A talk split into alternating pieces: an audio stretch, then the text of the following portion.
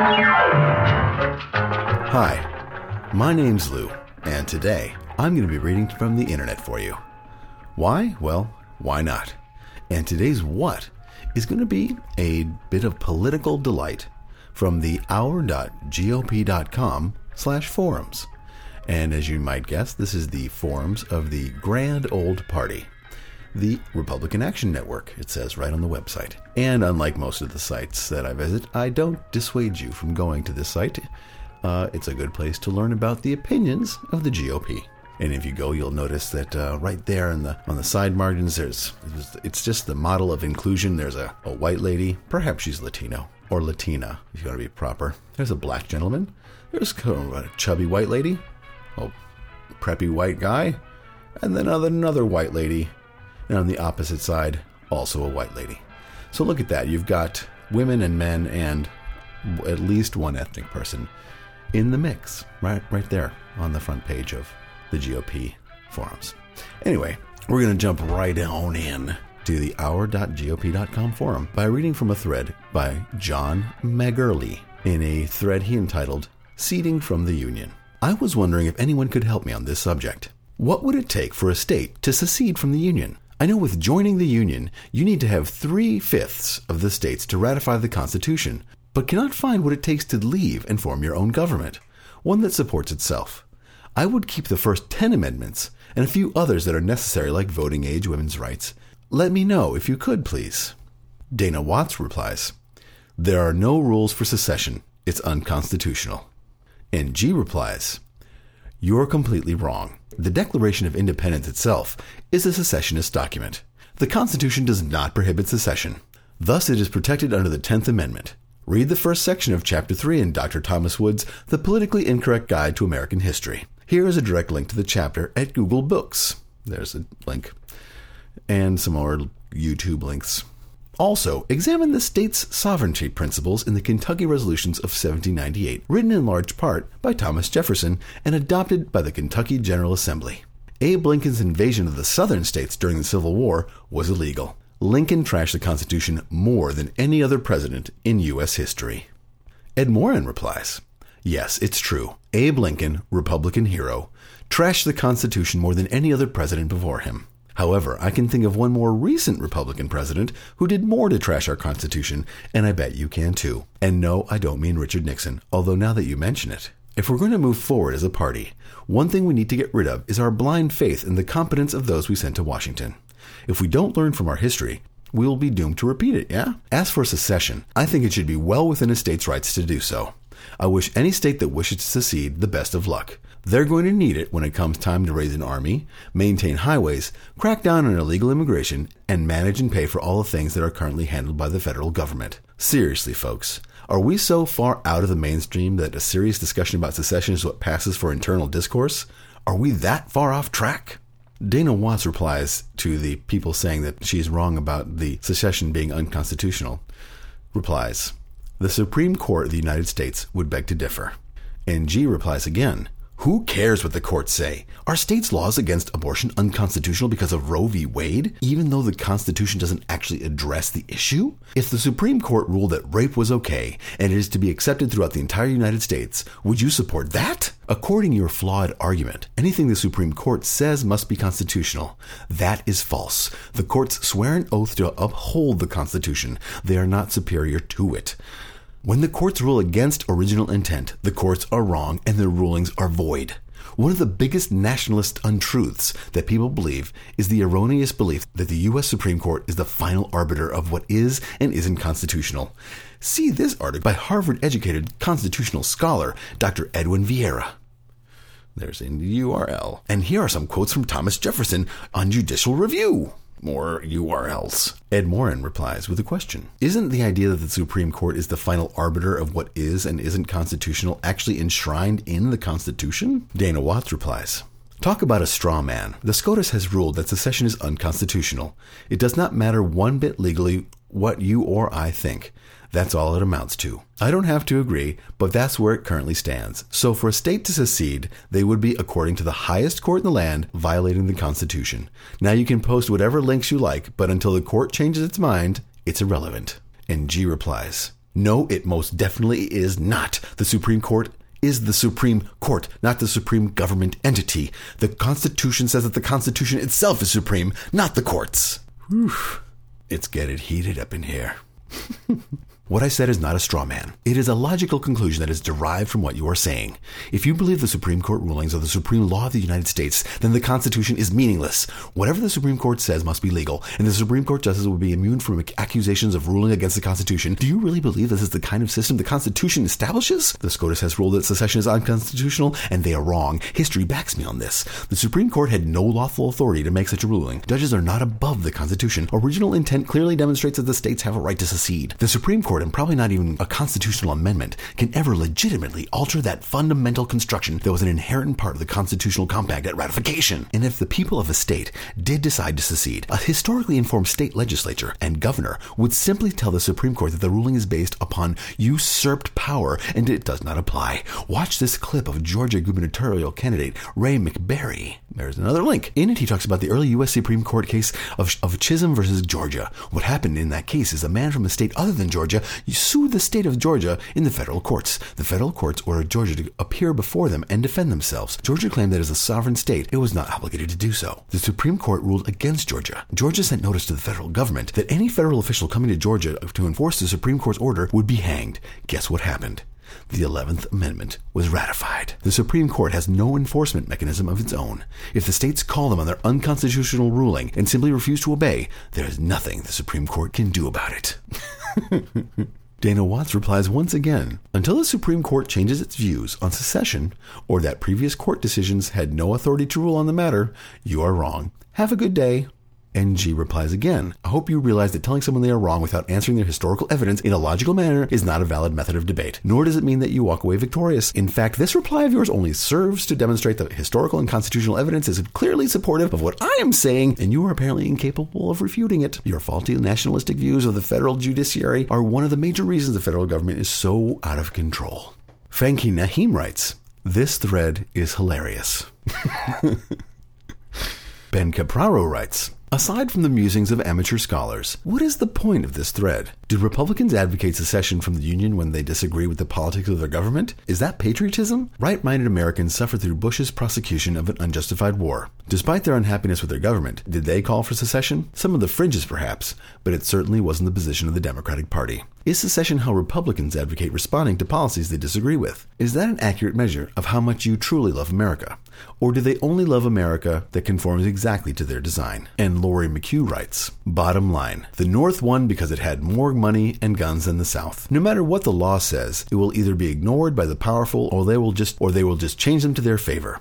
We are headed for bondage. Secession is not a real option.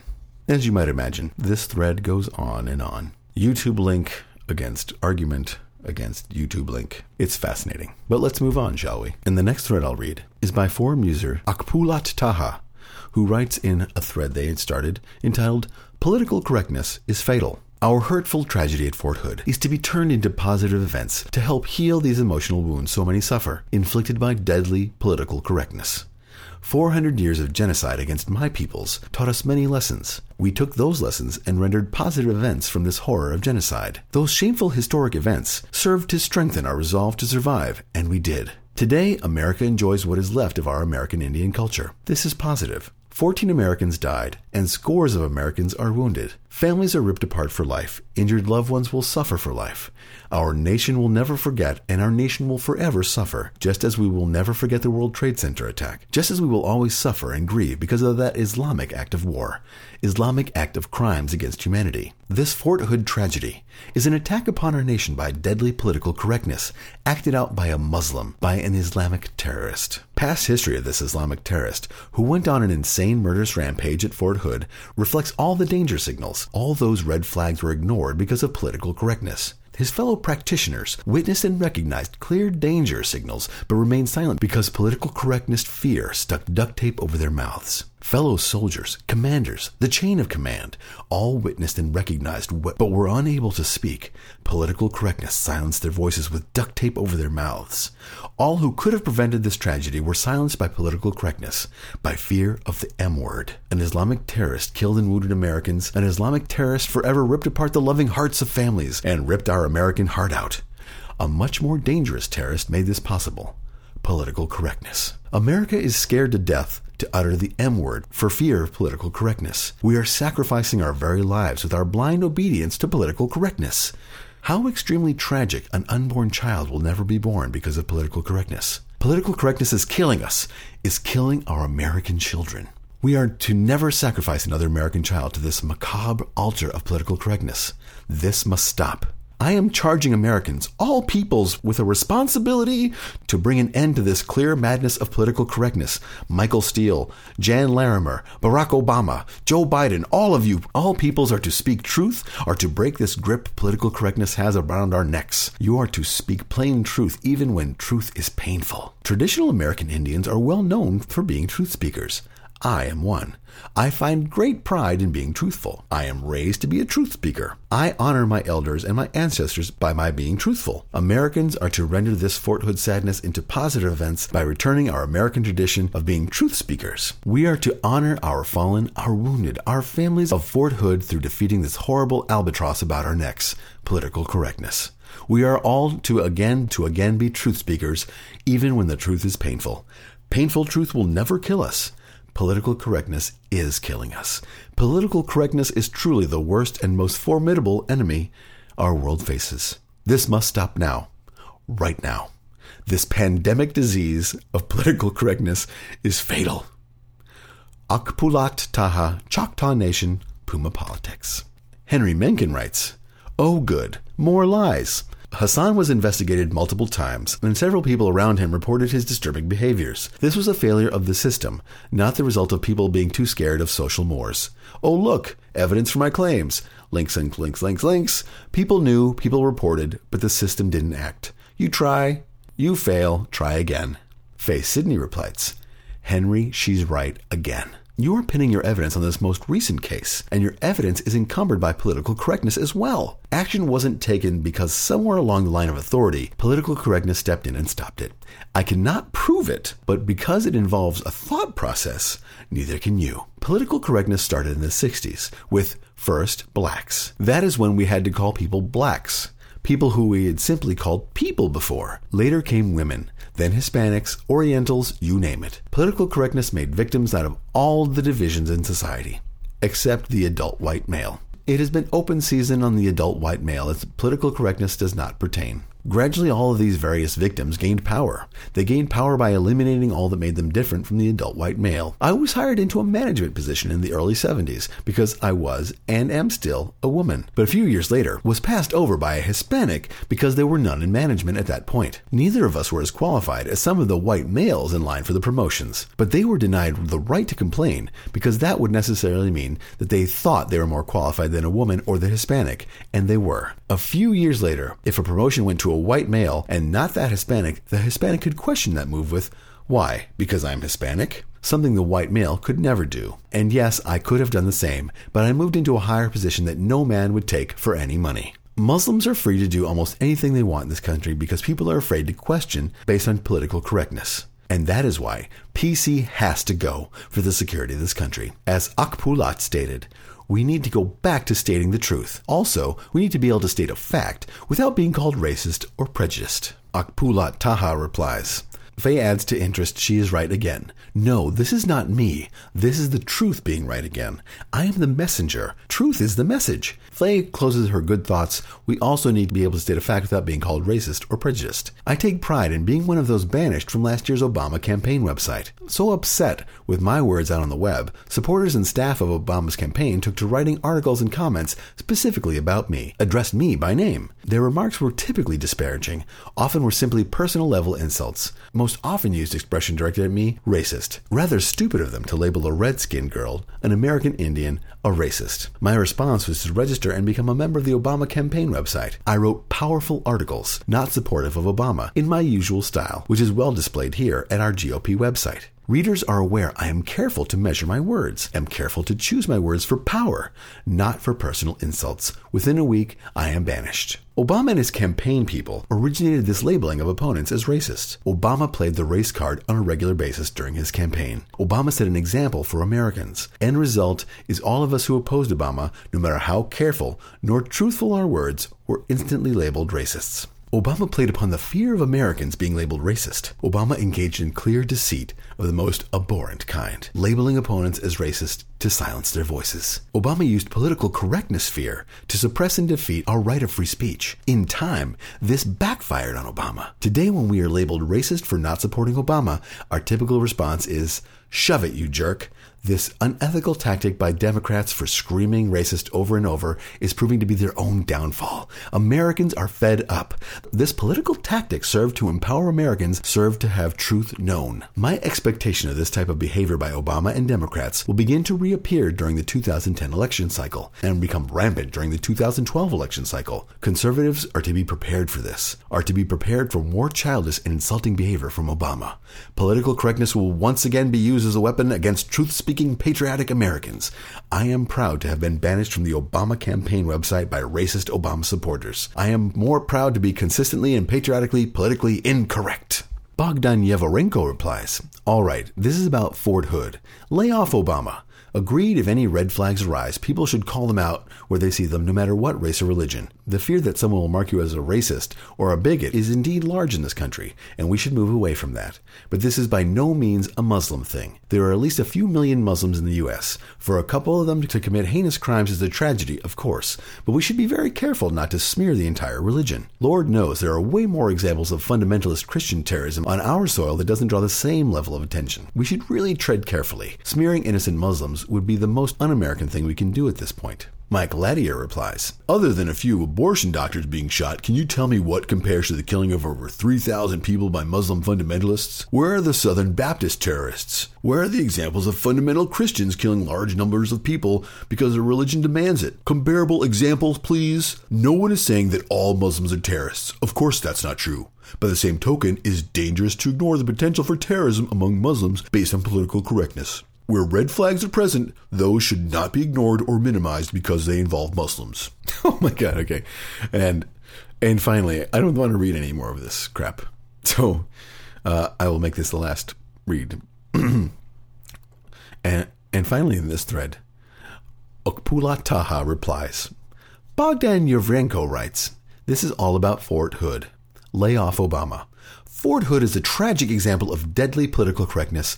Obama is responsible for this tragedy. Obama is leading the charge of a political correctness assault. Obama has effectively declared war upon our Constitution, has declared war upon independent thinking. Obama is bringing to life an Orwellian newspeak. Upon taking the presidency, among the first acts of Obama is to impose political correctness. Obama changed war on terror to overseas contingency operations and changed our terrorist attack to man caused disaster. Obama is forcing Americans to engage in deceit. I could write for hours providing examples of Obama changing our language to a politically correct language. This is censorship. This is to violate our First Amendment rights. There is a word which serves as an icon of Obama declaring war upon Americans. This word is Hussein, which, as readers know, is Obama's middle name. Last year, during campaigns, any person caught uttering or writing Hussein was instantly labeled a racist. Our mainstream media enforced this political correct rule. This word Hussein became taboo, became as vulgar as the worst of our racial expressions. This year, during Obama's World Apology Tour, the moment Obama set foot on Midi soil, suddenly his middle name becomes of great importance, and Hussein is slung about everywhere by Obama. His middle name is rendered a badge of honor least when dealing with Islam. Obama sent a message to Islam. I am a Muslim. To strengthen this message, Obama announces America is not a Christian nation. Rather, America is the largest Muslim nation. Americans are forbidden to use his middle name. Obama uses his middle name when it furthers his political agenda. This is clear and hard evidence. Obama is using political correctness to impose censorship upon America in violation of our Constitution. Obama is using political correctness as a weapon against America and as a weapon against our traditional American way of life. An obvious end result is a widespread fear to speak truthfully about anything M, the Muslim word. The Muslim word. This Fort Hood tragedy is to be laid at the feet of Obama. Ultimately, Obama is responsible for his use of political correctness as a weapon against America. Obama created these circumstances which led to Fort Hood. Obama is directly responsible. My topic is about deadly political correctness. Fort Hood and Obama serve as examples. oh, and finally, Henry Mencken writes Obama, a man that has been in office for less than a year, is responsible for what you argue to be the result of too much political correctness, letting in a man that's been in the army since about 1989 receive promotions throughout his career. It's Obama's fault for being in office for four months when Hassan was promoted. You're absolutely insane. I really wish the mods would do something about your hate mongering. And finally, I appreciate that you stuck with me so far. This is all very boring. But finally, we'll end with the hodgepodge of ridiculous feelings in the subforum Republican Issues, subforum Courts, in a thread entitled Marriage, Man Man, Woman Woman, Man Woman by Aaron Dowdell. And Aaron writes Where is the ability to regulate marriage in the Constitution? Why does the federal or even state governments care who gets married to who? Marriage has historically been a religious thing. Whether Muslim, Christian, pagan, Hindu, or whatever, marriage has been a religious covenant, promise, whatever. Why doesn't government take all restrictions, tax breaks, and whatever other methods of stupidity from marriage? If one church or another wants to recognize a marriage, so be it. If there is a need to decide who gets what stuff from a divorce, there could still be a prenuptial agreement, or whatever that would be, a legally binding document. So, what interest do I, as a human being, have in whether the neighbors are common law husband and wife, or if they are married gay Hindus? No offense to any religion or sexual orientation intended in any way, shape, or form. Why does a majority feel the need to force a minority to do the same thing as them? I see no need, one way or the other, to force the government to care about marriage. Let private parties decide what is best for themselves. There are other ways to promote quote unquote family values that doesn't include forcing a person to conform to society. John Spurgeon replies, And I agree. Why did we give them the authority to make decisions like this? And now I'm going to go on a rant about it. This is why legislating morality is so gay.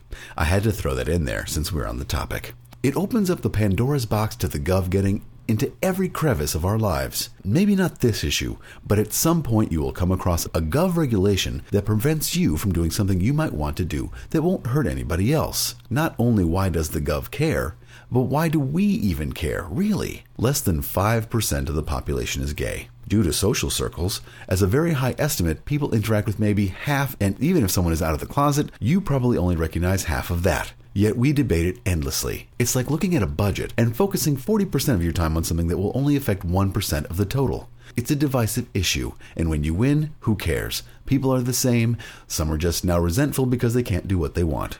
I don't get it. You can't force someone to believe something through legislation.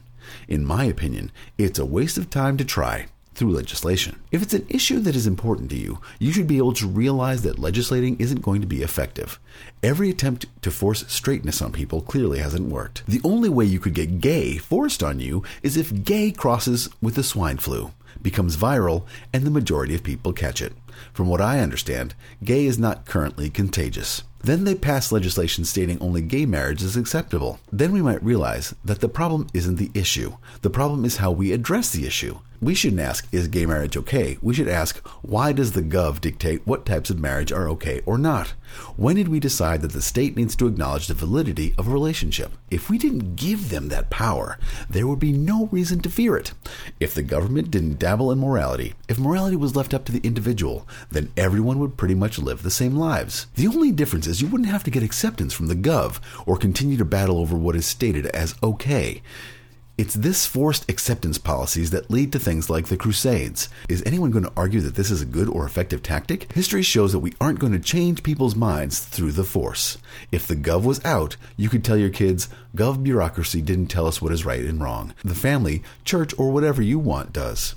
Now that we put the power in the hands of the Gov, everyone needs to continually battle over moral issues so that we can feel okay living the lifestyle we want. The United States was set up as a republic to protect the rights of the minorities so that all men, even the ones light in the loafers, could live free. So that 51% of the population can't tell 49% of the population what to do. Why don't we embrace the freedom that offers to everyone? I'm sure you would embrace it if you were the ones being oppressed. I understand that many people don't believe it is an acceptable lifestyle, but we have to realize that some do, and like it or not, we have to share our existence with them. And then it goes back and forth and back and forth. And then Nathan at BJU gets involved. And he states Marriage is not debatable. One man plus one woman forever. This is one of those absolute truths that is unchangeable. And for those of you who say, quote unquote, there are no absolutes, That is an absolute statement. Then he has a link uh, that I will say, which is citizenlink.org slash FOSI slash homosexuality, which is an unfortunate, crazy religious link. Anyway, Joe, I take exception with the quote, this is why legislating morality is gay line. Morality can and must be legislated. Think about this for a minute. Here's an example of a law legislating morality. Murder is against the law. Why? Because murder is wrong. Why is murder wrong? Because it is immoral. Why is it immoral? It just is. There are absolute standards of right and wrong. The main purpose of the government is to legislate morality. If there were no law against murder, and therefore no punishment, don't you think many more people would be murdered? Most laws legislate morality, and most are necessary. If there were no laws against child porn, bestiality, and other such vices, don't you think they would be far more widespread? We must legislate morality. So abolish all laws related to morality, and you abolish a nation. When Henry, who had replied earlier, why don't you go join the Dems? They think gay marriage is fine. If the Republican Party changes position on marriage, they lose my support and the support of an unfathomable number of other people. Marriage is a fundamental institution that cannot be redefined without diverse effects on society. Mitchell replies, IMO in my opinion.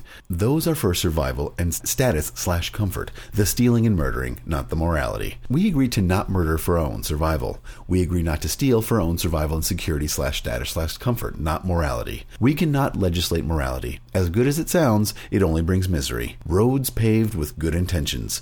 Tradition should not be blindly embraced, nor discarded, but understood. And legal doesn't mean moral or correct. I always think about what if things like this were done to me? In Allah we trust on the money, and in the pledge, you must marry someone of the same sex. You will be forced to have your rapist's baby, even if it kills you. Many different things. I don't want the centralized government to have that power either way, even if it is something I agree with. Most of the quote unquote moral arguments I see are really survival slash status arguments. And Garrett Holm replies to that. Most of the moral arguments I see are survival slash status arguments. That is one of the saddest statements I have ever heard. You just essentially took man down to the level of animals by stating that our laws are for the purpose of survival. That position, for all practical purposes, ignores the fact that men have souls. To me, life is not about survival or status. To me, life is about what is right and what is wrong. Nathan at BJU replies again Those survival arguments come from an evolutionary worldview where man is no more than an animal, or maybe sophisticated pond scum. If that man is a result of impersonal process plus time plus chance, what can then be said about his intrinsic worth? Oh, good. And Mitchell replies again Correct. It really depends on the audience which arguments need to be made. I tend to debate politics with atheists quite a bit. One reason I'd like to have a closed Republican forum or quote unquote verified Republican icon so I know who I'm talking to and can find common ground in discussion. At any rate, I am a Christian who believes in a soul. Just because I try to argue every angle doesn't mean I don't have my own very strong opinions and beliefs. But I see there's no refutation, just statements. I do not want a eugenicist's morality imposed upon me. How's this? Legislating morality is immoral. It's like forcing someone to be charitable. Well, worse. Bogdan Yavrenko replies, Now you're just mocking your own argument. Unless you're actually okay with the government infringing on our rights, any law that passes is what's quote unquote right. Not following what the law says means you're wrong. Hello, Nazis. And Nathan at BJU replies, Bogdan, you can't possibly be a Republican. You must really be Barney Frank posting under a different name. And finally, Henry Mencken replies to Nathan at BJU, who had earlier suggested that he join the Democrats, with this statement I am a Democrat. If you prefer to be insulated against opposing views, I suggest that you get off the internet, because you're going to find nothing but opposing views discussing topical matters on a forum designed specifically for that. And can you show me how Mass, Vermont, Iowa, and other states have suffered so much because of allowing same sex marriage? Or are you one of those Fred Phelps types that insists that suffering comes in the form of holy retribution, and thus can't be pinned down exactly? Men are animals. We don't have souls. Our laws are practical, not moral, otherwise, adultery and blaspheming would be illegal, wouldn't they? Your rights end where my nose begins, as it were, and every man is essentially free until their actions directly or indirectly harm another man. That's the most simplistic breakdown of our legal reasoning for the past 200 years. And certainly there are laws that, at least on the surface, don't appear to fit with that. But we do not legislate morality in this country. They legislate morality in Afghanistan and Iran because those countries are basically theocracies. Now, you red meat eating, right wing good old boys don't want to be like those countries, do you? Well, that was enlightening, wasn't it? Who thought politics could be so boring? Well, I think we all know that politics is very boring, and you should really never discuss it with people unless you are sure 100% that they are on your side. Thanks for listening to uh, me read this nonsense to you. Uh, I hope that you enjoyed it because it was not fun to edit. I fell asleep editing it many times. Now, I'm sure that you're aware that the holidays are coming up. It's almost Thanksgiving, and Christmas is right around the corner. Kwanzaa or Hanukkah, or whatever you like. Now I'm going to throw something weird out there. And this is a, a proposition I have for you, the Lou Reads listener. The holidays are coming up, and everyone wants something special under their tree. So if anybody out there who is listening to Lou Reads would like me to read something for them, something short, something that you could use as your answering machine message or uh, your ringtone. Uh, I'll be happy to do it. If you want to give me a like a PayPal donation of like five bucks for doing it, that's great. If not, that's also okay. It's just really to have fun here in the end of the year. Uh, so just imagine, if you will, your phone rings, and instead of the usual ring, it says, "Hi, your phone is ringing." Hi, your phone is ringing. Wouldn't that be? That's actually kind of annoying. How about uh, something else like um, your phone rings, and instead of the usual boring answer, the phone rings and your friends hear this. Hi, my name's Lou, and today I'm answering Jerry's phone. Jerry can't come to the phone right now, but if you leave your name and number, he'll get back to you as soon as he can, unless he doesn't like you, which is highly possible. I mean, if you knew Jerry like I knew Jerry, you'd know that he's kind of a douchebag. All right, this has been Lou answering Jerry's phone. We'll see you soon. Bye bye. So that's my proposition to you. Let me record something stupid for you, and we'll have that bond between us forever. So if you want me to read something for you, just drop me a line at loureads at gmail.com. That's L O U R E A D S at the Gmails. So yeah, just uh, send me a Gmail and uh, Tell me what you would like me to say and whatnot, and how you would like me to deliver it. Um, I'm not going to be making too many long distance phone calls, so hopefully you can uh, accept an MP3 file or what have you, and uh, we can go from there. The first, say, 10 people who email me requests for that kind of thing we'll we'll have them done, and I will also post them here so everyone can hear what I have done, unless it's something private like uh, your social security number, which I don't know why you would have me read.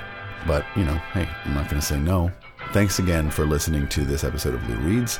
Next week's story, next week's Lou Reads will be people's almost busted stories, stories about people who were caught with marijuana but got away.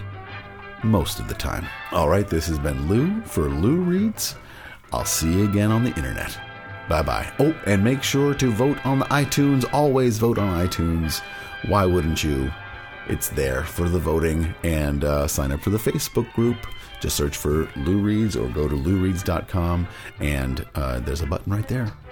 Okay, I'll see you soon. Happy Thanksgiving.